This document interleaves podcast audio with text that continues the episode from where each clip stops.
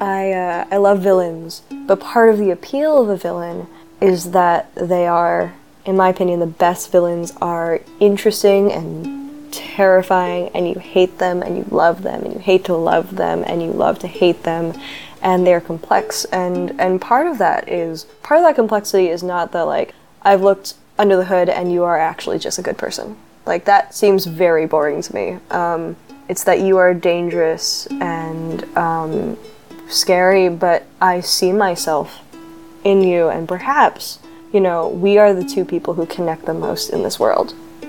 But you are still you. It is not in spite of what you are, but it is because of what you are, and perhaps because of what I am too, whether or not I want to admit it.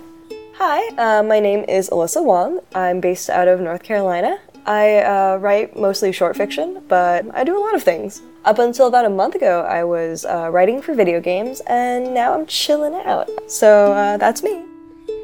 Alyssa Wong's work has appeared in fantasy and science fiction, Strange Horizons, Black Static, and Tor.com, among others. Her stories have been shortlisted for the Hugo Award, the Bram Stoker Award, and the Shirley Jackson Award. Her 2015 story, Hungry Daughters of Starving Mothers, first published in Nightmare magazine, won the Nebula and World Fantasy Awards for Best Short Story.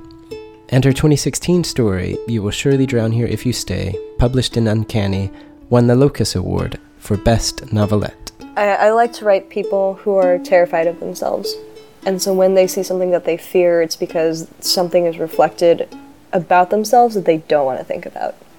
I, I think that fear and hate is a really good point of trying to figure out what is going on with you. You know, why are you feeling this? Why does this person bother you? Why does this thing terrify you? And and maybe it's as simple as when I was a child I stepped on a scorpion and now I'm terrified of scorpions, right?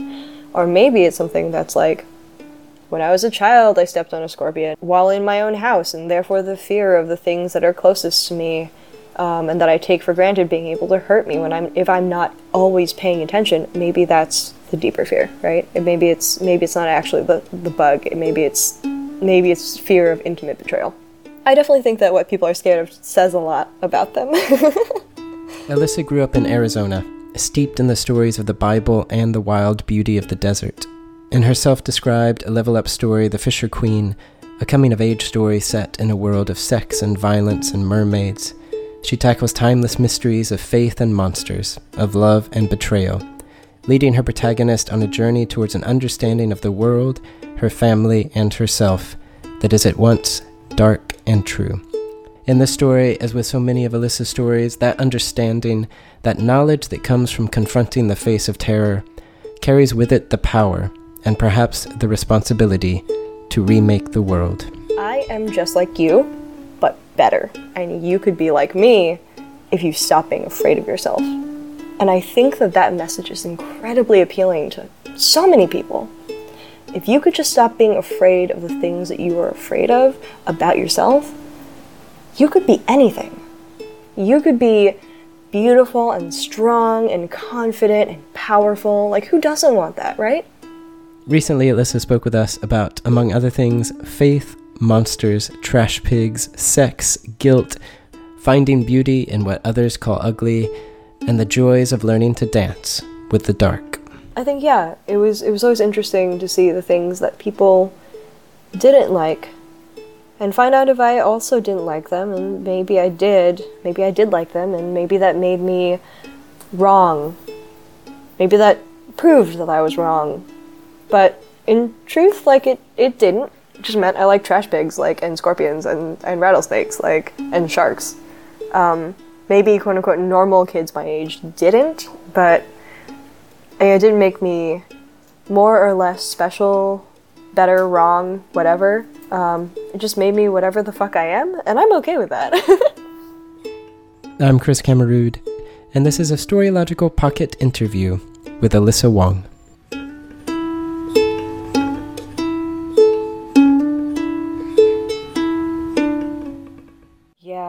No, I I miss the desert all the time, um, and especially yeah when it rains. It's such a beautiful landscape, and I think a lot of people think it's kind of ugly because uh, it's very it's very brown and there aren't a lot of trees. Um, and what what vegetation there is, it looks really sparse and it's usually also brown and sometimes spiky. but um, there's nothing like the Sonoran Desert. It's it's beautiful. The sky is gorgeous. The colors are gorgeous. Um, when the sun comes up and goes down, the mountains turn purple. And I miss the saguaros a lot. The saguaros are so pretty. They they look a bit like people, although they can get really big and just keep sprouting arms. Um, so um, Yeah. they're a very rare species. Um, so you can go to jail, uh, I believe, for for killing a saguaro. There is uh, something I'm trying to remember what it's called. I think it's called plugging, um, where uh, you and it's very illegal, where you shoot at a cactus um, and you punch holes in it. And um, on the Wikipedia article about plugging, uh, it cites this one story of this guy who got really drunk and was shooting at a cactus and went over to poke it to like just I guess just to see what it what it would do and uh, the uh, arm of the cactus, one giant arm that weighed like several hundred pounds, fell off of the cactus and like crushed him. um, so he just like fell on his head and crushed him, and then to add insult to injury, the rest of the cactus tipped over and fell on him, and he died. and I'm like, well, at that point, dude, you had it coming. Yeah. Was the desert like a landscape you could go into as a kid, or was it just something nearby that? Um, so I grew up um, with like a mountain in in my backyard, so phone and internet signal is kind of terrible. Like you would get like desert animals coming down from the mountains um, and roaming the neighborhood all the time. And uh, you may have heard me talking about trash pigs. Um, they're not actually pigs. Uh, they do eat your trash. Um, they're called javelinas. Um, they're peccaries. So they look like pigs, but they're not pigs. Um, and they would come down in the mount- from the mountains in packs of like 25 to 30 um, and like roam the neighborhood and knock over trash cans and eat your trash and your flowers. Um, and they smell really bad, but I love them because they're so cute. Um, and was an empty lot next to us that was just like weird desert land. Um, it is no longer there, but as a kid, I used to play there all the time. Um, you know, just pick up weird sticks. Uh, keep your eyes on the ground to make sure you're not stepping near any rattlesnakes. You know, things like that. Were you making up stories, or just just kind of wandering in a daydream? Oh, yeah, no, we would make up stories. We played a lot of pretend. Um, trying to remember if there were any specific plot, plot lines, but we would find a lot of bones. Um, Uh-huh, yeah. So we would we'd talk about what kinds of weird animals the bones came from, um, and then like pretend to hunt or be hunted by these weird animals. Um, we'd gather all the bones and like make tiny shrines and stuff. I think if my parents knew, they would be really upset. But um, yeah, yeah. it's fun. Uh, what uh, what did your parents do? Like, what were they off doing with their life while you were building bone shrines? Oh. uh, my dad is an allergist, um, so he was off, I guess, uh, treating people for uh, immunological diseases. Um, Mhm. But um, my mom uh, stayed home to watch us. Um, I think because she uh, she was working full time, and then she was like, I don't want to not see my children grow up. So um, she ended up keeping an eye on us, which is good because uh, d- terrible stuff can happen to you in the desert if you're a young child and don't understand that water is important. So Wow, yeah, yeah. I mean, it does sound a bit like a magical, um, scary place. Is that something you were aware of at the time, or something like when you look back on it now, it seems a bit more magical and scary? I think it's always felt pretty magical to me. Um, but I, I, I think looking back, it looks more scary from the outside. But when you're when you grow up there, it doesn't really occur to you to be scared. Hmm. Um, I don't know. Um, like I grew up with scorpions and rattlesnakes, and and you just grow up knowing what to do around them um, because they're always going to be there. Um, the scorpion, you don't step on them. You just have to be very careful and watch the ground. Um, wear shoes, not inside, um, but you know, Right. scorpions would come in the house and rattlesnakes not in the house thank god um, the rattlesnakes you hear the rattle and you just stop You don't move. You try to figure out which direction the rattle's coming from, and then you backtrack very, very, very slowly away from that. Because they don't like it when you trespass in their territory.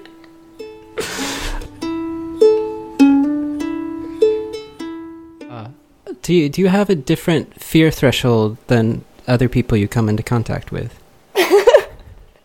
Uh, like in general, I, I think I do. Um, it's weird. Uh, people always act surprised, like they're always super surprised when I'm like, oh yes, I write horror. And everyone's always very shocked. Um, and I'm not entirely sure why. But um, also when I talk about stories and I'm like, here's a thing that I would like to write, here's the pitch, and and they're I, I feel like my friends are always like, we weren't quite expecting that. That would that Alyssa, that's really really horrifying. And it just I guess it just like wouldn't really occur to me a lot of the time, which is kind of embarrassing. But um I think the two things that I'm really scared of are drowning. Um I just I kind of don't really understand water, which which sounds embarrassing, but That's okay. Grew up next to a desert, so at least in the context of this interview, it sounds completely reasonable. Oh, thank you. That's good. um, yeah, I don't know. Um, drowning terrifies me. I don't know what's in water. Like there could be all kinds of weird amoebas and like animals and stuff. Um, Hmm. I don't know. And then drowning, because in the end, our bodies are only very frail. Um, and water doesn't care if you live or die. So, yeah, drowning is horrifying. Yes. And dying in space, weirdly enough, freaks me out. Um, because it's kind of like drowning, but in not water. Like, Yeah. you run out of oxygen and you're just kind of you're kind of just fucked. So like that's that's it. Um, so but it's it's that same like the dying in space thing is like knowing that you are going to die and being unable to stop it. Um, that's scary. Yeah, just the long wait like that. Yeah. Yeah. Yeah, d- have you seen Gravity? No, and on purpose because I was like, I don't know if I can handle gravity. Um, yeah, like I'm down Yeah. with horror movies, but gravity is. Just, I was like, this this looks too scary for me. I can't, I can't do this. I used to be terrified of sharks. Uh, my mom was convinced it was because I saw a commercial for Jaws when I was a very small child. Um, Oh, Baywatch, before it became what people think of as Baywatch, was just a show on the beach. And I remember Mm. we us watching it as a family, and a shark came on because they were in the ocean, and I had to run away and hide. Uh, oh no. Yeah. But, you know, I, I'm then the kind of person that when I was older, I watched Shark Week on the Discovery Channel to try to cure myself of my fear. Um, were you watching horror movies when you were a kid? Was that your introduction to horror? Um, so uh, weirdly enough, I my favorite movie when I was like three or four was Jaws. um, but that was because I was I was a shark nut. I I loved sharks for some reason. I was just like I love sharks, and that was that. I had a bunch of like I had a stuffed shark. I had a bunch of plastic sharks. Um, I like Jaws. I had T-shirts with sharks on them. I don't know. Um, but no, actually, my mom was very protective of what we watched and what we we looked at. Um, so I didn't actually see my first, other than Jaws, my first like full R-rated movie until I was about seventeen or eighteen. Um, but um, yeah, no, I actually think my introduction to horror was probably just the Bible. Um, Yes. uh, I spent a lot of time reading and rereading uh, Revelation and uh, Lamentations too, because I those were like the most dramatic and interesting to me. Um, my family is pretty religious, so um, yeah, I just I read the Bible over and over and over, and I could not memorize verses. I I knew the gist of stuff that happened, but all I was really interested in were like the the crazy images, um, like the plagues. The, And- the stuff that would kill you. Yeah, of course. Yeah. Like th- that's interesting. Yeah. Or like weird, weird monster type things. The angels, um, the demons, like those are really interesting. Um, So my favorite model for horror right now Mm-hmm. is Junji Ito's stuff. Um, are you familiar with Junji Ito? I don't think so. So Junji Ito uh, writes manga, um, and he writes most of his stuff is fairly like short one shot type stuff. Um, so small individual stories. He has a couple that are longer that are pretty well known, like Uzumaki and uh, Tomie and Gyo. Uh, but um, something that is really common in Junji Ito stories, and I think is very obvious in the shorter ones too, um, is that weird stuff happens, horrifying, awful stuff happens, and there's no reason for it. You just roll with it. You just go. Um, so he has this one. Um, he has this one story uh, where there are a bunch of people hiding inside of a house, like a family, um, and their voices, like their their own voices, are coming from outside.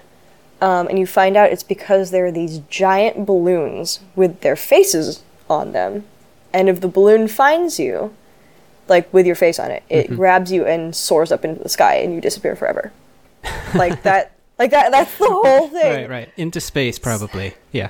I, I probably where you just die, Yeah. knowing you're gonna die in space. Mhm. Um, but like that's the whole thing, and it's terrifying. Like the premise is ridiculous, but it is horrifying, and there's no reason that the balloons are there. They're just there. Like this just happened, and you just kind of have to deal with it. Um, like that is my favorite model for horror is that there's no fucking reason. It just happens, um, and that's kind of very biblical too. Mm-hmm. Um, like, why is it this way? I don't know. God said so, I guess. Or, like, it's just time for everything, like a third of the world to die. And also, all the oceans are now blood. Yeah. Because why not? Like, let's let's do it.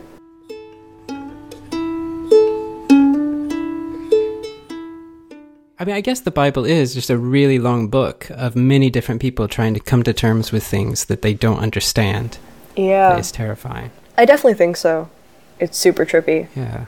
I think that that lack of interest in uh, not reason exactly, um, but the lack of interest in explaining the why has definitely Mhm. informed the way I write. Um, like uh, I have the story uh, "You'll Surely Drown Here If You Stay," Mhm. um, which I still to this day describe as um, a necromancer Cinderella story.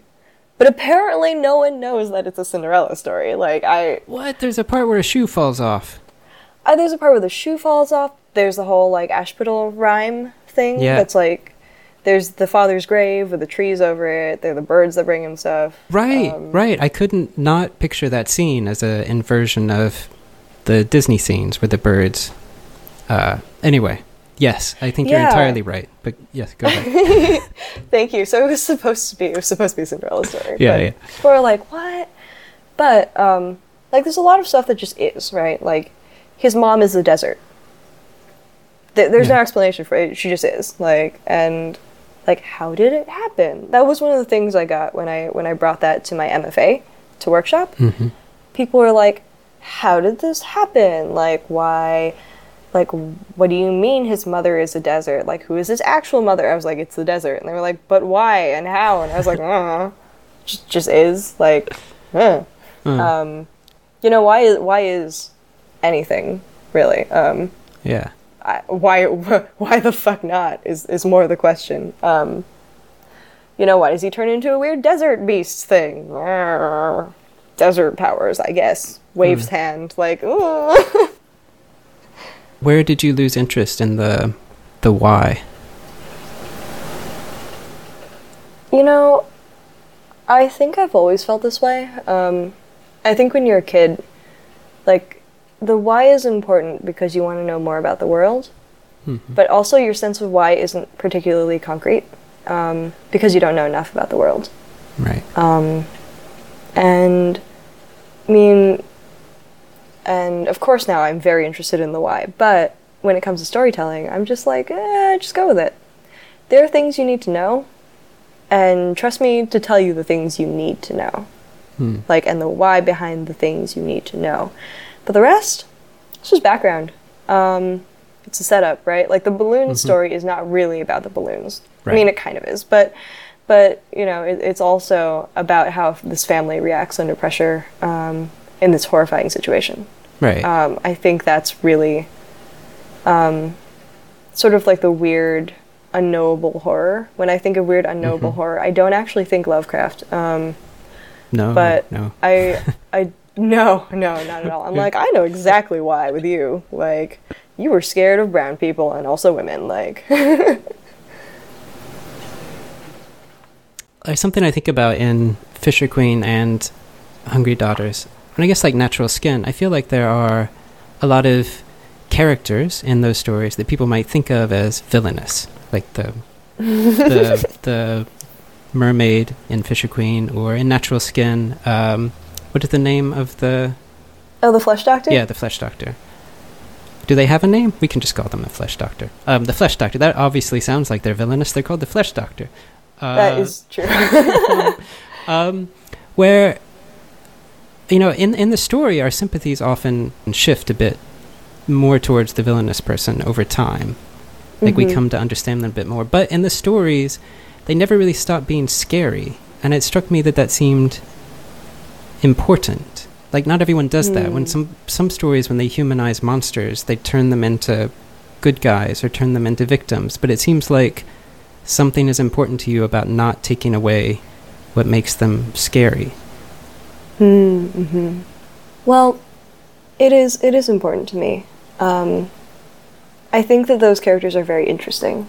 Um, I uh, I love villains, but part of the appeal of a villain is that they are, in my opinion, the best villains are interesting and terrifying, and you hate them and you love them, and you hate to love them and you love to hate them, and they're complex. And and part of that is part of that complexity is not the like I've looked under the hood and you are actually just a good person. Like that seems very boring to me. Mhm. Um, you know, it's that you are dangerous and um, scary, but I see myself in you, and perhaps, you know, we are the two people who connect the most in this world.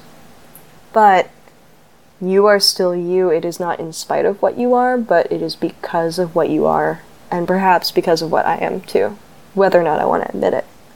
So, like, um, in Natural Skin, uh, the only person who the protagonist meets who has, like, at all a healthy relationship with the way that the protagonist looks and, like, you know, her own.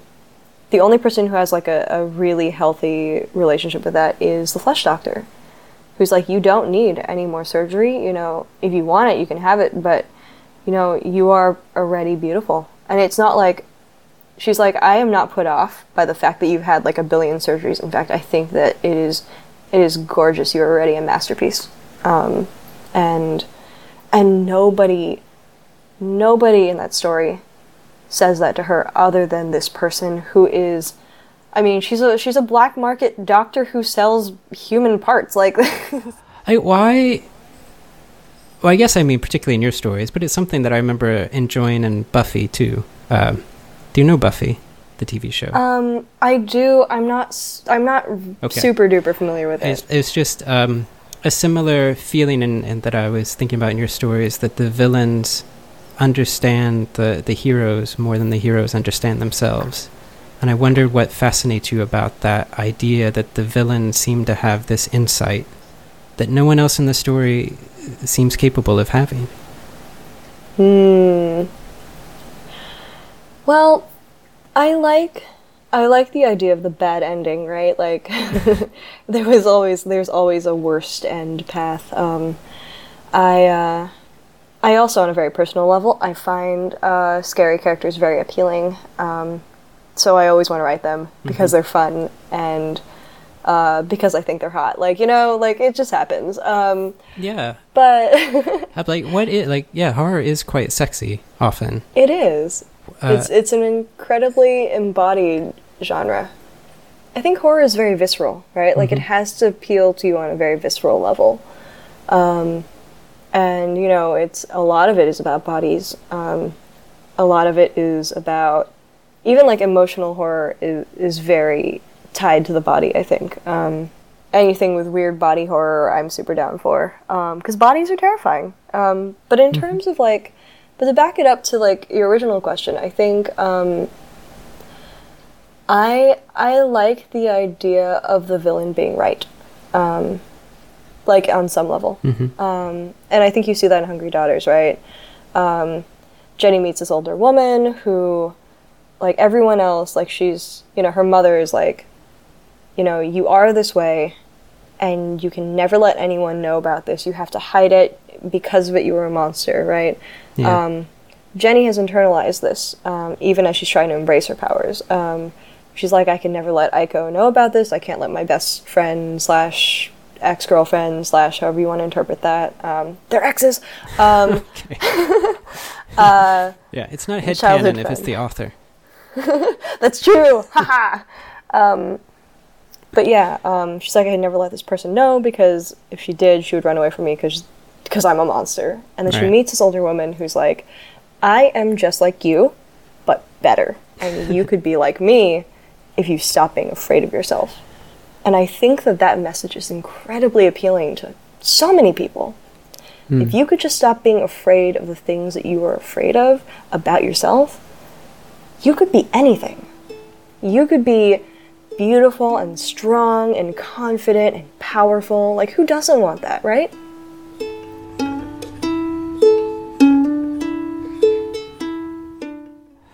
Do you feel like that there is um what I'm thinking is that a lot of myths slash Buffy. I'm really I really was obsessed with Buffy for a time. I still am. Is the the idea that the, the heroes tend to be from the story's point of view, part monster.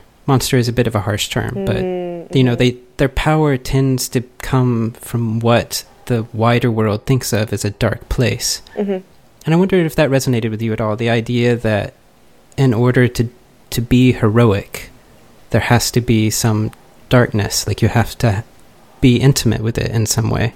Mm-hmm. Definitely resonates with me. Um, I like to write about monstrous women. I think that um, there are a lot of things that people do in order to survive um, that people who don't have the same context, um, like ex- and experiences, would think are, you know, are terrible or monstrous or whatever. Um, and I think exploring that is interesting. Um, people who are willing to do what they need to in order to achieve their goals. And I think you can apply that to heroes and villains, right? Um, just people, and, and something I'm writing, I'm working on right now, uh, definitely, I think the three, maybe four core characters are all like that. Each one of them has something that they really want, and they will do anything to get it. Um, so, yeah, I mean that's that's pretty. I was like, you could be. I was like, in any other story, you could be the hero, you could be the villain. Like, Hmm. I they're all a bit villainous. To be you? completely honest. How, well, yeah. I, I wondered. I, I felt like you would have a, an interesting answer to this. Do you see any difference? Is there a difference between a hero, a hero, and a villain? hmm. Um. I think. I think so. Hmm. I mean, it depends on like what context you mean. Like in terms of a protagonist, probably not. But like in Right. terms of a hero, I think it boils down to how many people you're willing to hurt to get your way. Um, like in a very classic like good versus evil, hmm like D and D alignment chart kind of way. Um, I think. Uh, Like there's a threshold once you pass a certain number of dead bodies. Right. Yeah. Probably. Okay. Um, I and I. I mean, it always depends on who's the ca- who the camera is following, right? So I think ultimately those are the big differences. Like, who is the story centered on, um, and how many people are you willing to hurt? Um, and I think those two things are what separate the hero from the villain. And and they're kind of in any story they're kind of iffy, right? Um, Hmm. I think you get a lot more, yeah, a lot more stories for kids um, that are a lot more clear cut, where it's like you did a bad thing and I will stop you from doing the bad thing, right? Like very young children, but Yeah, or I- superhero movies. yeah, or superhero movies. Um, so dark and gritty. Who is the real superhero? Perhaps it is not indeed Superman. Like I, I'm just like you know this is fine, whatever. Um, Yeah. but yeah, I don't know. I like I like my heroes villainous. um, it's it makes it more interesting. Um, and like I said, it's sexier. Um, so you know, Like I've heard other horror writers discuss how it's an interesting line where you want your horror story to be scary, um, Uh-huh. and you also don't want sex to be shameful or bad. And yet, because it's a horror story, if somebody has sex or has a desire, that usually Mhm. turns into a scary thing. hmm I think that it's really easy shorthand to be like sex so terrifying, right? Like the succubus, right? Or you know, even like the kids who go out into the woods to bang and then they get offed by the monster first, right? Um, but I think it's the way that you the way that you convey desire um, that's really telling. You know, there are very intense ways to tie desire and fear viscerally, but there are also ways to make sex and desire like those oases of emotional calm in a story, um, in a story that's otherwise very terrifying. Um, I think that there are ways to celebrate sex and desire in horror stories. Um, it doesn't always have to be something that is guilty or shameful or or evil or whatever. I think it's eh, there's a lot of subconscious work being done uh, when you write, and I think part of it is that a lot of us still feel kind of guilty about sex, and ultimately, it's as a writer, it's just going through and being very intentional about every single thing you do. Um, So I think it's totally doable. Um, Yeah. um, yeah. Yeah. I mean, I prefer I prefer I prefer my sex in stories kind of terrifying. But absolutely there are ways to do it. And I've done it before. Like uh, you know, like good positive sex and in a Yeah. Um, Well, I think of it. Well, I was thinking of it because I've been reading your stories a lot, so I might just be absorbing it. But um, that it reminds me of the way of dealing with creatures that we think of as villainous. That, uh, like, sex. In order for sex to be a positive thing, doesn't mean you have to remove all terror from it. hmm. Do you know what I mean? It doesn't have to stop being sometimes a scary thing. Why wouldn't it be scary to open yourself to someone else? Mhm. like that's part Right. of what makes it magical. Um, that sounds Right. weirdly literal and metaphorical, but um, Mhm. yeah. Yeah, I mean, I guess you don't have to take all the terror out of sex to make it magical. Um, but I definitely feel like the. I think of it, I'm like, there are sort of tiers of horror stories that I think of. Um, the first tier is, ah, a scary thing, right? um, the next tier is, uh, a scary thing, but, uh, this person, but it follows me home, and perhaps this person that I trust betrayed me, right? Like, and the Mhm. next level is like, s- background is a scary thing, um, and the way that you know, and then there is the next like, ooh, here's the real scary thing, but the actual scary thing is how far people are willing to go and how terrifying people are in certain circumstances. So those are Yeah. my several layers. Um, I think that sex and sex related things as scary is like tier one, right? right. Um, I don't know. I always I always encourage whenever I talk to friends about stories, um, which I feel very lucky to get to do. Mhm. I always ask them questions. I'm like, okay, what is the story about? And they'll say something like, uh, I don't know, fatherhood, right? I'm like, Mhm. okay. Well, tell me more. Like, what is scary about fatherhood? You know, like Yeah. say, oh, like fatherhood is scary. Like, what is it? Is it like fear of disappointment? Is it fear of like not being able to provide for your child? Is it fear of like being a bad role model? And they'll say like, I don't know, being a bad role model. I'm like, okay, let's go deeper.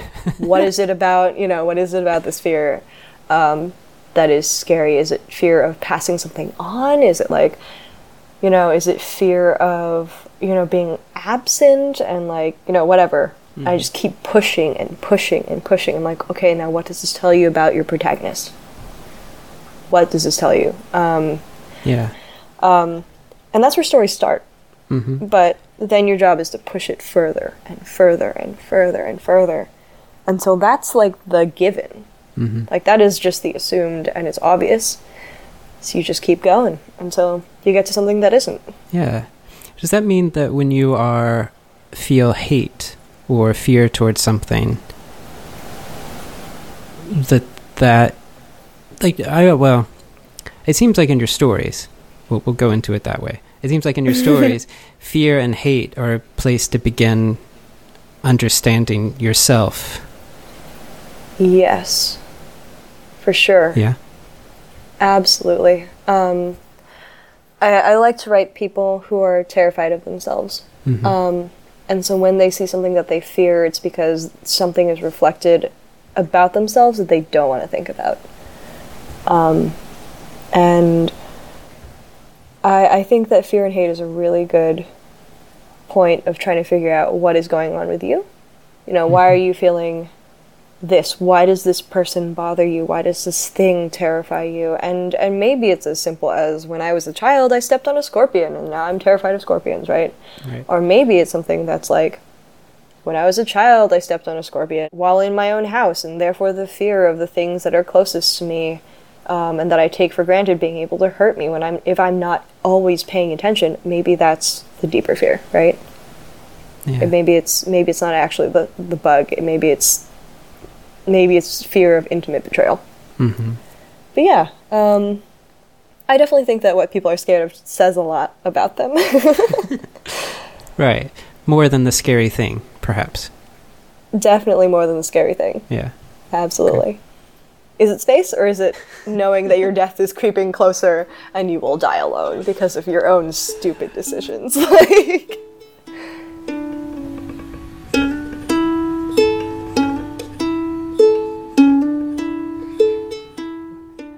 So, you're in the desert and you're you're really into the Bible, or at least you're into the Bible parts that you like. Raised in a religious house, were you religious as a kid, or were you always kind of separate from it? Hmm, that's a really good question. I think, yeah, when I was a kid, I was very religious because it's all you know. Hmm. Um, and, you know, I trusted my parents. And um, in, in a world that is largely unknowable, um, my parents are the only guide I have to tell me what is real in this world. Um, outside of our house and outside of the things I can experience. Um, and I think a lot of religion is kind of about that trust as well. Trusting that someone else knows what's going on um, and can make sense of the world in one way or another. Um, you know, as I got older, I was like, mm, this is not for me. Um, but, I mean, that kind of of trust and sort of flexible reality, um, I think characterized a lot of the way I thought about stuff when I was a kid. And specifically stories too. I was like, well, why not? You know, why couldn't this happen? And if this happened in a world, what were what would the conditions have to be in order to make it so? What would the rest of the world have to look like? Um, Hmm. so I was fine with with mutable realities as long as they made sense, if that makes sense. Yeah, yeah, yeah. It does. It does. There's always. It sounds like, as a kid, you you you didn't really distinguish between the stories in the Bible and the stories that you read in a book. Well, I mean, in a fiction book. Clearly, Bible stories are in Right, a yeah. book, but but it sounds like you didn't distinguish between them really in your in your brain at the time. No, I definitely didn't.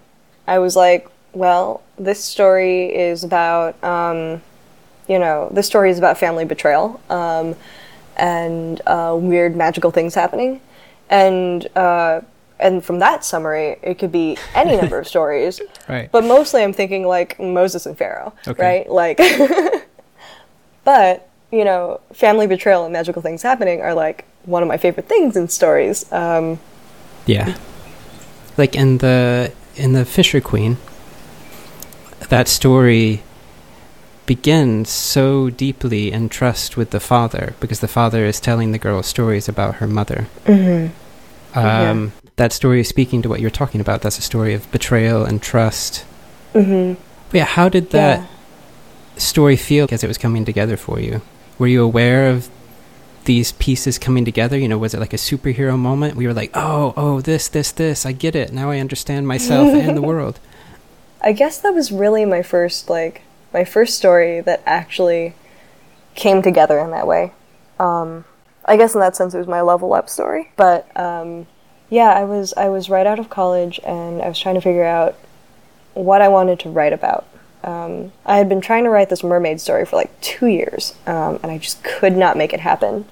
And the truth is, it was because I wasn't interested in mermaids. I was like, I don't care about mermaids. Like, mm. my fr- my friend really liked mermaids, and I wanted to write her something. But for me, I was like, I have to, and this is sort of what I do every time I get stuck on a story. I'm like, I have to bring it back to things I like. What are things I like? And I was like, I really like big fish. Um, and you're seeing the connection now with the sharks, but yes, like, yeah. um, I used to watch a show called River Monsters, uh, and it's about this guy who goes and researches big fish and then like catches big fish to like examine right. them and stuff. Um, yeah, it seems like you in some similar way, you because you were scared of drowning. So if you're scared of drowning, and you're in love with sharks, and you're watching river monsters, it seems like, like, are you making friends with your fear, or are you trying to learn more about what you're afraid of? Hmm. I think I'm making friends with it. I think fish are fascinating. I like weird biology. So the animals in the ocean actually, well, I said that there are certain ones that scare me, but really it's the unknown that scares me. Right. So like if you're walking in the ocean and you step on something weird and it poisons you and then you die, right? Like that's yeah. that, that, that that sucks. Um, so yeah, I was like that was for me. That was the moment I was like, oh, this story is about fish, and it is about like the old stories of mermaids where like sailors were like, I saw a hot fish woman when really it was like a manatee or like a dolphin or something, but they were like super horny and they'd been on the ship for a billion years or whatever, and they were like, what kind of thing could this possibly be? Must be a hot woman, right? Like, I I don't know. I feel like sort of I was interested in interrogating that idea of like male sexual entitlement um, mm-hmm. and the weird stuff that it makes, like it that it enables people to do, based on that. So I wanted to write about fish. I wanted to write about those those stories of fishermen and sailors seeing fish and, and imagining something sexual. Um, you know, I wanted to write about the way men think about women's bodies. Um, and I was right out of college, and there was a lot of discussion when I was in college about sexual assault, and I wanted to write about that. Um, and I was like, what is the thing that, you know, brings it all together? And I realized that the story was about finding out that someone you love and admire is a monster in one way or another. And I was like, who's a better figure than like a parent? Why not? Let's do it. So um, I have a really good relationship with my own dad, by the way. Just just throwing that out there. Um, but I was thinking about that and and what it means to have a lot of faith in in somebody who you trust to teach you about the way the world is um, and to have that trust broken very abruptly um, and and to realize that that person is is just another person mm-hmm. a very fallible person and I think that's something that all kids go through with their with their parents there's a point when you just realize oh my my mom is just a person like um, she's not like a superhero or like a paragon of this or that and therefore whenever she does something, it's not like some huge betrayal or whatever. It's it's just because she's a person. Like, and people make mistakes. Um, yeah. I think as a child, you always have that realization. Or you should, anyway. you absolutely should. Yeah, yeah. Um, I remember having that conversation with my sister. My parents um, fought a lot, and when we were younger, my mom asked us to help her. So we grew up helping my mom in these fights with my dad. And it was a strange um, evolution to one, realize our dad wasn't actually a villain or a bad guy, and then to transition from seeing our mom as a bad guy exactly for doing, you know, asking us to help her. And then they mm-hmm. just seemed like confused humans. Um, mm-hmm. Like when you when you have that realization as a kid, it's weird because right you feel closer to your parents, but there's something else there too besides just feeling closer. I'm not sure what it is, Mhm. but Yeah. I think it's such an integral part of growing up. Where you're like, oh, you're like me, but, you know, it, I feel like it, for me, it definitely made me more interested in where my parents came from. Um, you know, and and I've always been interested. I was like, I always want to hear the stories of how you grew up, all the funny stories about like things you did or whatever. But you know, as I got older and had the realization, I was like, I want to know what made you the way you are. How did you get to this point that I had always accepted as a given? Are there any of those stories that they told you that like somehow it snapped them into a clearer picture? Hmm. Yeah, I, I think there were. I, I definitely think there were. One that's pretty simple is my, my mom grew up very Catholic. Um, and uh, I think that there is a lot of trust that the Catholic Church counts on in terms of, you know, telling people the way things are. Um, Mm-hmm. and lots like years and years and years of tradition. I, I think that in terms of the way that my mom approaches authority, um, and she's no longer Catholic. Um, now, now she's like extremely, extremely evangelical. Um, but the way my mom approaches authority and the way she wants to believe in authority, I think, is deeply rooted in that Yeah. Catholic tradition. I can imagine how that would um, clash with feeling that everything was mutable. And this Bible story is very similar in its merit, like authority, very similar in its authority to this um, book about bunnies. Yeah. yeah, it's true. it's it's so true. Um, Is there a story you tell about yourself? Like a kind of origin story? I guess my uh, my origin story is uh, that I, I grew up in the desert um, in a very intensely right wing evangelical family. Um, uh, very involved in church. Um, went to college. Um, was was doing church related stuff minimum six days a week um, on top of all my classes like church leadership stuff and quit very abruptly um, because I was like I'm too gay for this bye um, Was that when you went to college? something- yeah yeah. Okay.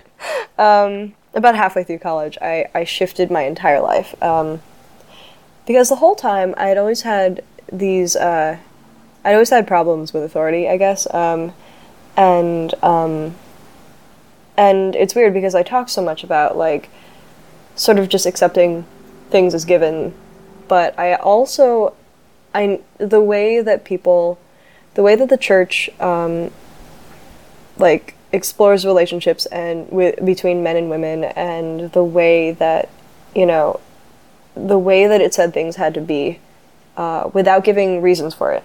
Um, sort of like well this is just the way it is. Um, the way it treated women the way it treated, treated queer people i was like i'm not here for this. And i had never been there for it. Even as a small child i was like this seems stupid. And they'd just be like well you just have to do it and i saw so many problems uh, happen. Uh, so much unfair treatment happen because of these rules, because of the way that we were supposed to treat people. And as someone uh, who is part of several of those groups, I'm like, mm, not here for this. Uh, so eventually, I I hit my threshold, and I was like, I'm out. Um, So I, I left. I changed my major. I cha- like I I like I broke up with my uh, at the time boyfriend um, and uh, broke up with the fellowship basically at the same time. And I was like, bye, goodbye, farewell forever. um, and then I feel like that's when I really started being being able to be me. Um, Mm. I graduated, and I went to Clarion right after, uh, right after graduation. Um, and uh, at that six week writing workshop, I started writing the things that I had always wanted to write, but had always been too afraid to write about in the open. Like I had Mm. always written about them, but like coded them in several layers of like, you cannot see this. Yeah, The Fisher Queen was my first story where I was like, I am gonna write whatever the fuck I want to write. um, and no one can stop me. And I didn't think anybody would like it or want to weird read my weird, you know, fish flesh eating story, but um, I was wrong, and uh, that felt pretty great.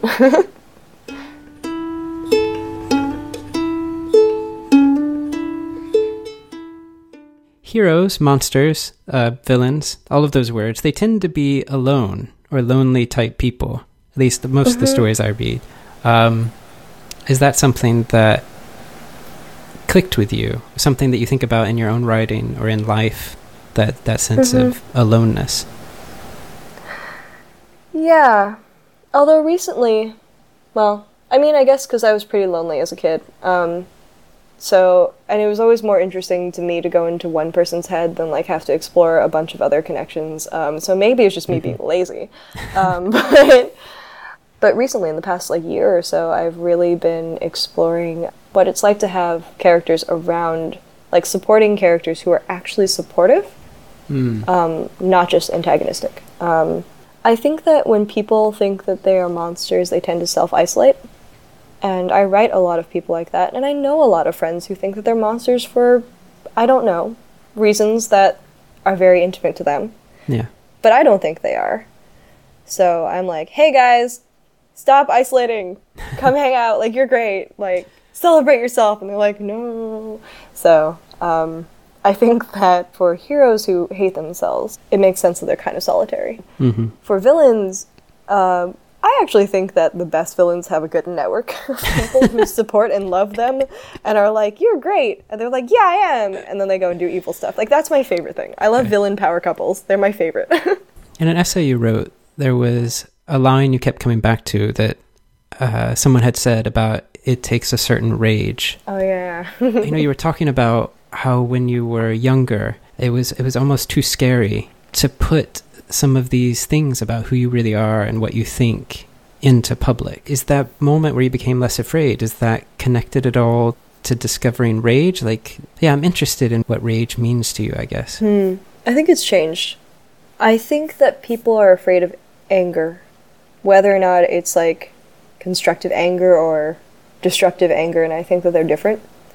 I think that there is the petty anger of seeing other people get what you feel you are entitled to, and the desire to burn it all down because you couldn't have what you wanted. Um, and that is the kind of anger that people are afraid of. Um, and that's the kind of anger that I think people think all anger is.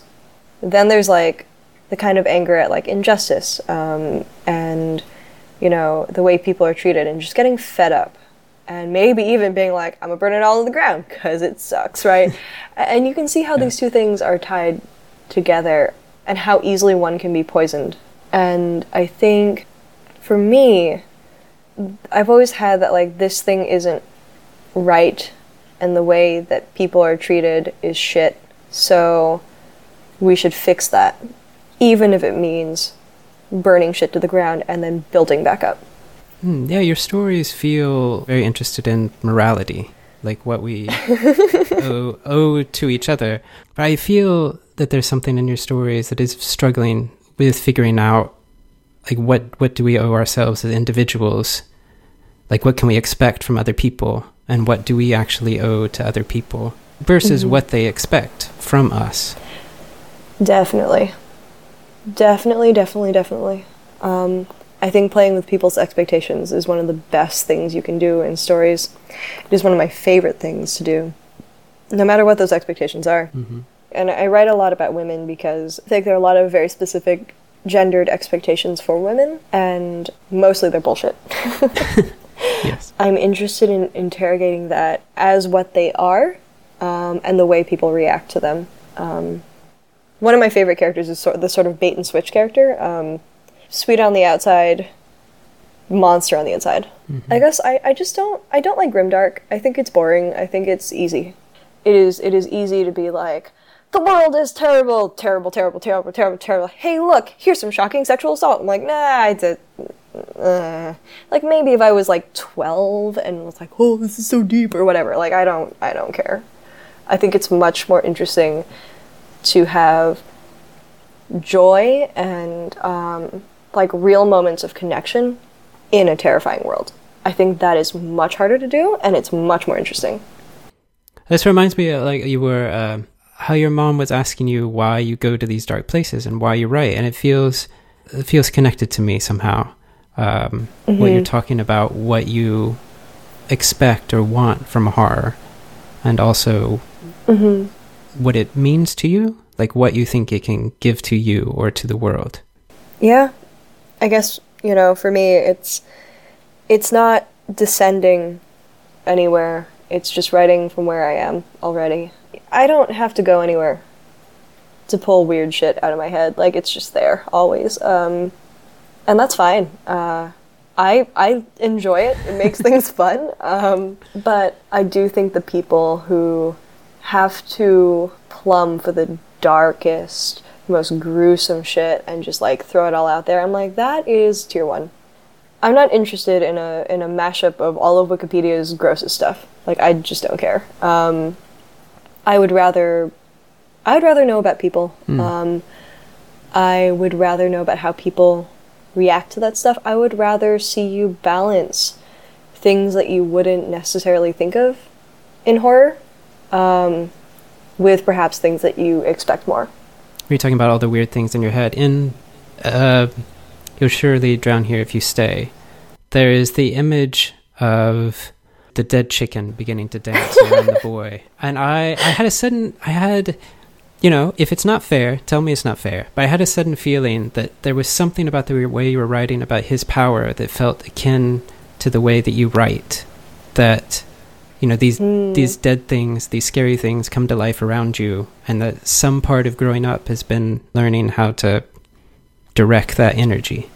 I think that's very fair. Mm. Um, I think that's a really cool way of thinking about it. I love Ellis. Uh, his name is Ellis because uh, occasionally uh, Starbucks people uh, write Ellis on my cup. Um, right. They just they can't listen to all of the syllables. Right, and then also because um, he's Cinder Ellis. Ah, do. Yeah. Um, Buried pun. That's the uh, secret to Alyssa's work. it's true. Um, I'm terrible at puns, but when I get one, I'm just like, yeah, let's go hard. Um, but yeah, no, I think I think that it is a matter of corralling, um, mm. corralling things and pulling things out of the depths um, that you know that I had buried for so long, and and really getting the chance to play with that stuff that perhaps other people think I shouldn't. Um, I, I definitely I like I like that image that you just built. The idea that perhaps it is that same thing of pulling the things around you and and learning how to direct them because I think that's exactly it. Um, also, the chicken was really fun to write. It was super fun.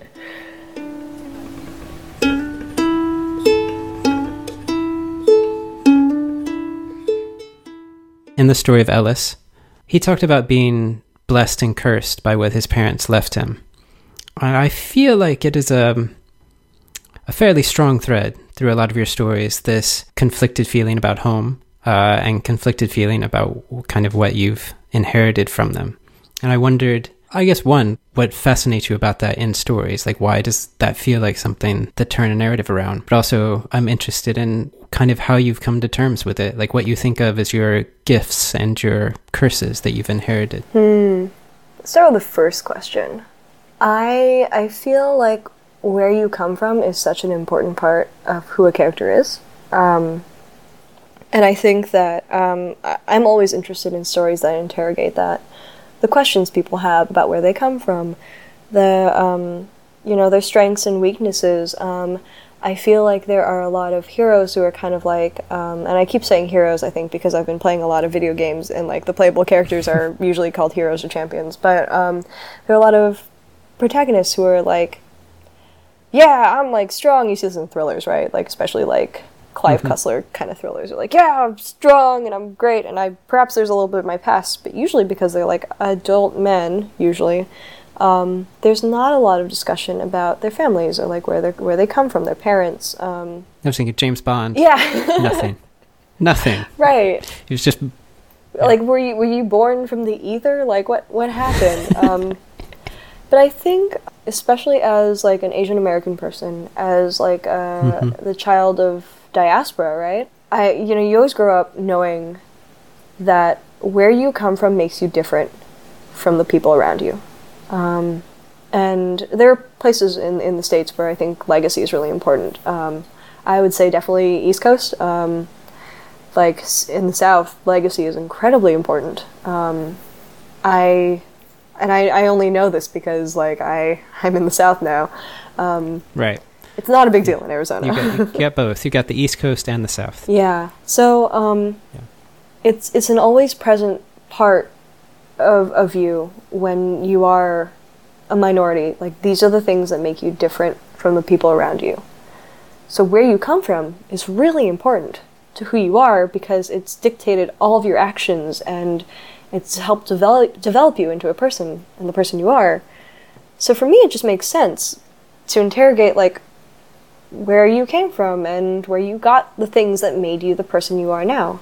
Um, like it, it doesn't make any sense to be like, oh, I'm just a normal person, because what, what the fuck does that even mean? You know, um, you know, your experiences shape you, and I think that if you have the luxury of being unaware of the fact that your experiences shape you, that means that you've lived a very charmed life. um, Yeah. In terms of things I inherited, uh, my mother always says, well, I know that I'm very much like my dad in temperament um, and the way I think about things, but my mom always said that I was. I got my temper uh, from her mother, my grandma. Um, and that's always been a double edged sword uh, because my grandma is very fierce, but she also um, is a bit unbalanced. So uh, it's one of those things where you wonder how much you inherited from people. You know, is it just a little bit? Is it is it is Yeah. it just enough to make you interesting, or is it just enough to make you dangerous? Right? Like, what are the things? Yeah. Yes. Yeah, yeah. One of my great uncles had schizophrenia, Mhm. and my my my granddad had had some alcoholism and other things that he dealt with. Anyway, yes, that question hmm um, is is a kind of a haunting one. At some point, will it erupt out of me? Right, exactly. Um, and I think I'm very lucky to know about some of the weird stuff genetically that I've inherited. Um, here's a weird one, I'll tell you. Uh, I have a blood disorder where I don't clot very well. so I'm just like, well, hope I don't get any major trauma. Like, this is fine. Um, um, but yeah, I also write a lot about motherhood um, because that's Yeah. really interesting to me. But I think people think that it's like me writing about my mom, but it's mostly just me writing about my own fears of motherhood. Right. Yeah. what kind of weird shit are you going to pass on to your kids? You know, if I have kids, am I going to give them this horrible blood disease thing that I have, right? Um, am I going to give them any number of the learned behaviors that I have? Um, if the kid turns out weird, this is like the classic parents thing. Like, if the kid turns out weird in any way, shape, or form, is it like because of some quote unquote failing of mine? Which I think is something Right. my parents wonder sometimes. um, cause, cause not gonna lie, the kid turned out weird. Um, but uh, Yeah. I, I But think like it's award winning weird. So I guess that's true. It is award-winning weird. Um, I think that it is easy for parents to take things the way their children are, to take that personally, when really they shouldn't. Um, because I think to take things that aren't yours to take personally, personally, um, it's just a way of trying to exert control over things. You know, yeah, yeah. Like that like that one story you wrote. fist of permutations. Yes. That one is, that one's all about trying to control the narrative after the fact. Have you read um, Helen Oyeyemi's book, What Is Not Yours Is Not Yours? No, I want to though. I think you might love it. It's all of the stories are centered on that that idea of figuring out a way to not take what doesn't belong to you, both in a the way we often think of it as like you am, am stealing something from someone else or trying to impose your will on someone else, but also the way that guilt often really functions as a way of self empowerment in a strange way. Because if you feel guilty for it, then that means that it's your fault, which means it was within your power. Mm-hmm. Mm-hmm. That is exactly it. I just I'm just like I don't have time for guilt. No? I mean, like, because I'm like, I felt guilty about stuff for a long time, and I'm like, ultimately, I could keep try, like, I could, I could keep feeling guilty. I could wallow in my guilt. I could try to grab hold of of things that don't belong to me through my guilt, um, or I could try to handle it in a more healthy way and relinquish that control to the people who actually own whatever it is that I'm feeling guilty about. I could feel guilty from like now until I die. Um, but I, I really do feel like I feel like guilt is really unhelpful. I think that it is unhelpful if there is no action paired with it. Um, Mhm. and uh, I think it's fine to feel guilty if it gets you to do stuff.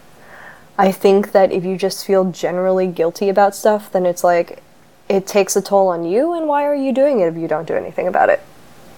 Um, Yeah. so, and and if if what you get out of it is that you know it's it's a way of trying. I mean, I feel like guilt is about making things about you. Yeah. You know, it's it's pulling things into into your sphere of control. Um, I think that that's like super unnecessary. Um, I think that the best thing to do is to have a healthy relationship with what really does belong to you and and what doesn't. Um, guilt is a good way to control people too, and I'm not here for that.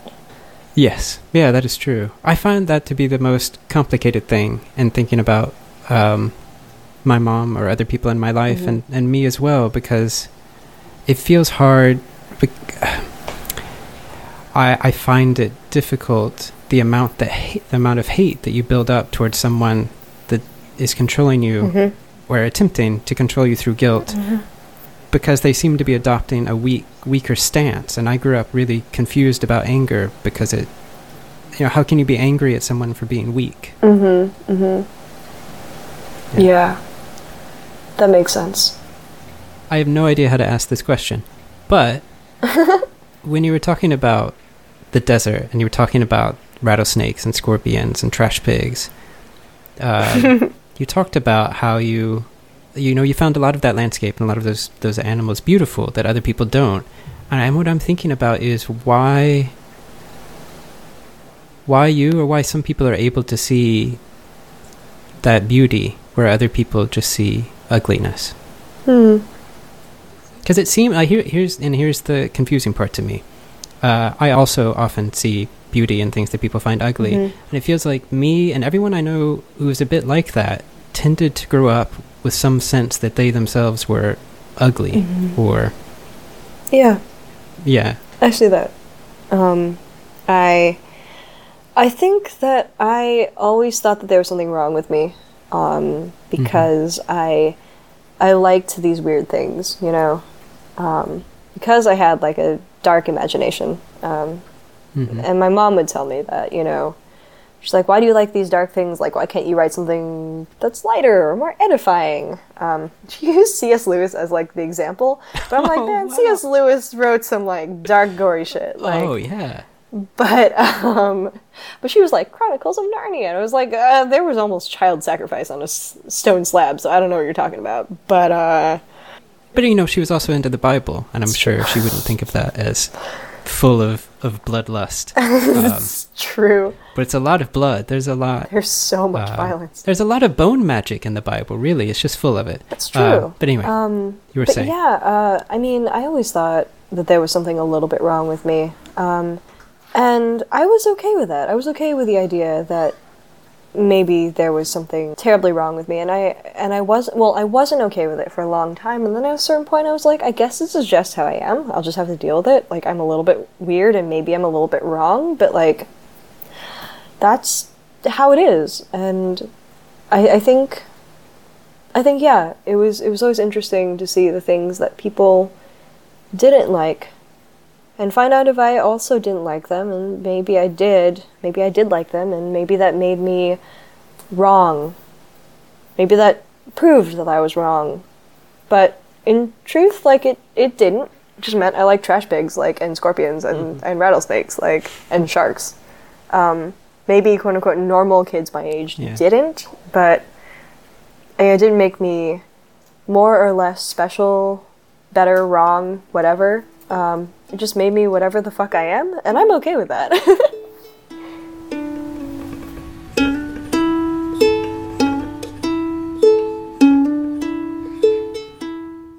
One side note, Mhm. which is Fisher Queen begins My mother was a fish. Mhm. Is that a Faulkner thing or is that total coincidence? oh my god, so it was total coincidence, and then and then I was reading Faulkner, and I was like, whoa, wait a second. oh shit. oh man. It's perfect. I love it. It's like it's um yeah. We'll come back to that. In a second. but the there's a there's a questionnaire that this guy James Lipton did on his show Inside the Actor Studio that he took from a French show and I took and so uh, it's kind of adapted on that. It's ten questions and you don't need to think too much. Just answer whatever comes to mind. Okay, sure, sure. What is your favorite word? Uh oh god. I don't know why the word slither is coming to mind, but it's not my favorite word. I have no idea what my favorite word is. Um maybe it's sneer. Okay. What is your least favorite word? Uh hmm I was gonna say I don't really have words that I don't like, but um probably some word that sounds like another word. Like probably some really simple basic word. I don't know why the word bobble, like to bobble up and down, is like coming to mind. It's probably not that, but let's go with that. Why not? Okay. Which is weird. Yeah. Um, what is your favorite smell? I would say either roses or mint tea. What is your least favorite smell? it was like farts. Yeah. Uh, what do you wish that you knew more about? A lot of things. Um, I think something that I wish I knew more about was uh, the feelings associated with masculinity. Especially toxic masculinity, because it's super easy, but I think I wish I knew more about the pressures of assuming masculinity, because I know some about it, but I don't know a ton, and it seems very intriguing to me because it's something that I think for the most part is pretty closed off to me. What do you wish that you knew less about? Hmm. Um, I have a very intense answer, but what I think I'm gonna say instead is all the ways um, that the human body is filthy and can deteriorate. I wish I knew a lot less about that. Um, I, I know a lot about that. Um, let's pretend for a moment that your life has a soundtrack. What song is playing when you're at your happiest? Uh, right now, probably um, Madeon's uh, "Pay No Mind," featuring Passion Pit. I think. Um, it's just so cheerful. Just Mm. every time I hear it, it makes me happy. Um, so probably that. What is your favorite kind of story? Hmm. Messy ones. Um, messy, sexy, uh, slightly stressful ones. Um, yeah. Uh, what is your least favorite kind of story? Boring. uh, I'm just like, these are not particularly highbrow answers, but um, they encompass a lot of things. Um, yeah, like boring, basic. I'm like, if I've if I've seen this before and there's nothing new about it, I I'm just not interested. Um, if it is uh, super dense and it takes itself too seriously, then I'm not interested. Um, if um, you know, but if I feel like there's a certain rawness to a story, then I'm very interested. Um, and usually it means emotional rawness. Um, but um, yeah, I think that there are a lot of very um, acclaimed. Well, no, that's wrong. I would say that no, that yeah, that's definitely wrong. I would say that there are a number of stories that many friends have recommended to me um, based on hype or concept, but for me, I found the execution lacking. Um, because for me, it's not enough to be like, oh, this story uh, deals with math or gender or um, you know, rediscovering an old mythos um, in a way that like I think is really cool and very, um, you know, in a way that's exciting to me. And I'm just like, if the for me, if the characters are not there, um, if um, the emotional intensity and complexity is not there, um, if it's not clear, sometimes the story is very like. On, on the surface, intellectually interesting, but if it's not communicated in a way that I feel is clear enough to be effective, um, and I have to kind of fight my way through a story, then I'm just not interested. Um, I I think that there are absolutely deft, masterful ways of, of making a story clear and, you know, illuminating without losing any of that intellectual complexity. Um, like, if your story isn't particularly accessible to, like, you know, a reader who doesn't know anything about this already, then I'm just not interested. I don't care whether or not you're doing groundbreaking things with, uh, you know, gender and um, like and math if I can't understand it. If that makes sense. Um, Yeah. You know, if you're not at, at all like trying to engage me. Last question. Um, so back to William Faulkner. So Faulkner uh, said somewhere that the only thing worth writing about was the heart in conflict with itself. Uh, what I wonder is if if he came back from the dead, you know, he did a little bone magic. Faulkner came back, and so he decided, I'm going to write the story of Alyssa Wong. Oh God. What do you think that story would be about? Oh God. Like like like my like me. Yeah, like in terms of your heart in conflict with itself. Hmm. Oh God. I would say probably it would be about someone who is not always as confident as they need to be.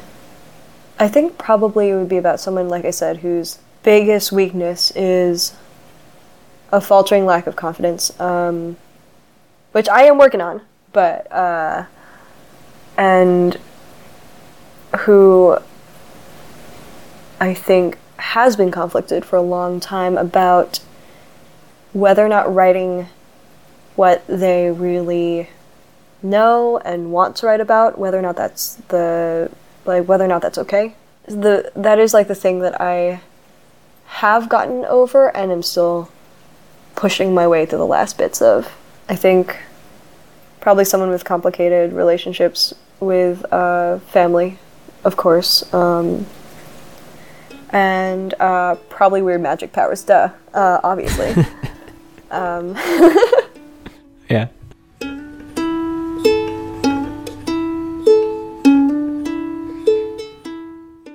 You can find out more about Alyssa at her website, crashwong.net, or on Twitter at crashwong.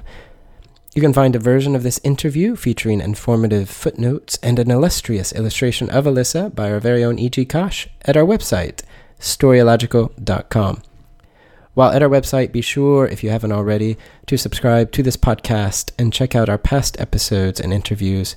Of particular interest, perhaps, that episode from season one in which we discussed Alyssa Wong's story, Hungry Daughters of Starving Mothers.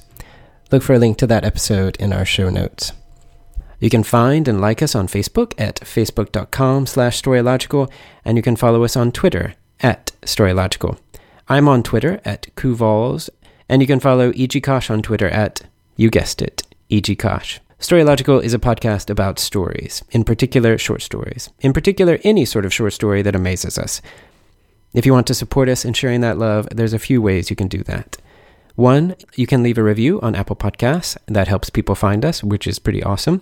If you are constitutionally, religiously, or otherwisely opposed to Apple, you could pick one episode, for example, this interview, and share it on social media, making sure to tell people why it is that you love what you love. Three, you can head over to our new Patreon page at patreon.com slash storylogical, where you can pledge any amount of dollars a month and receive access to our patron-only feed. If you pledge $3 a month, you will receive a newsletter from me called Chris Reviews Everything, in which I generally fail to review everything, but it's the thought that counts, right? Thanks for listening, readers. Happy reading.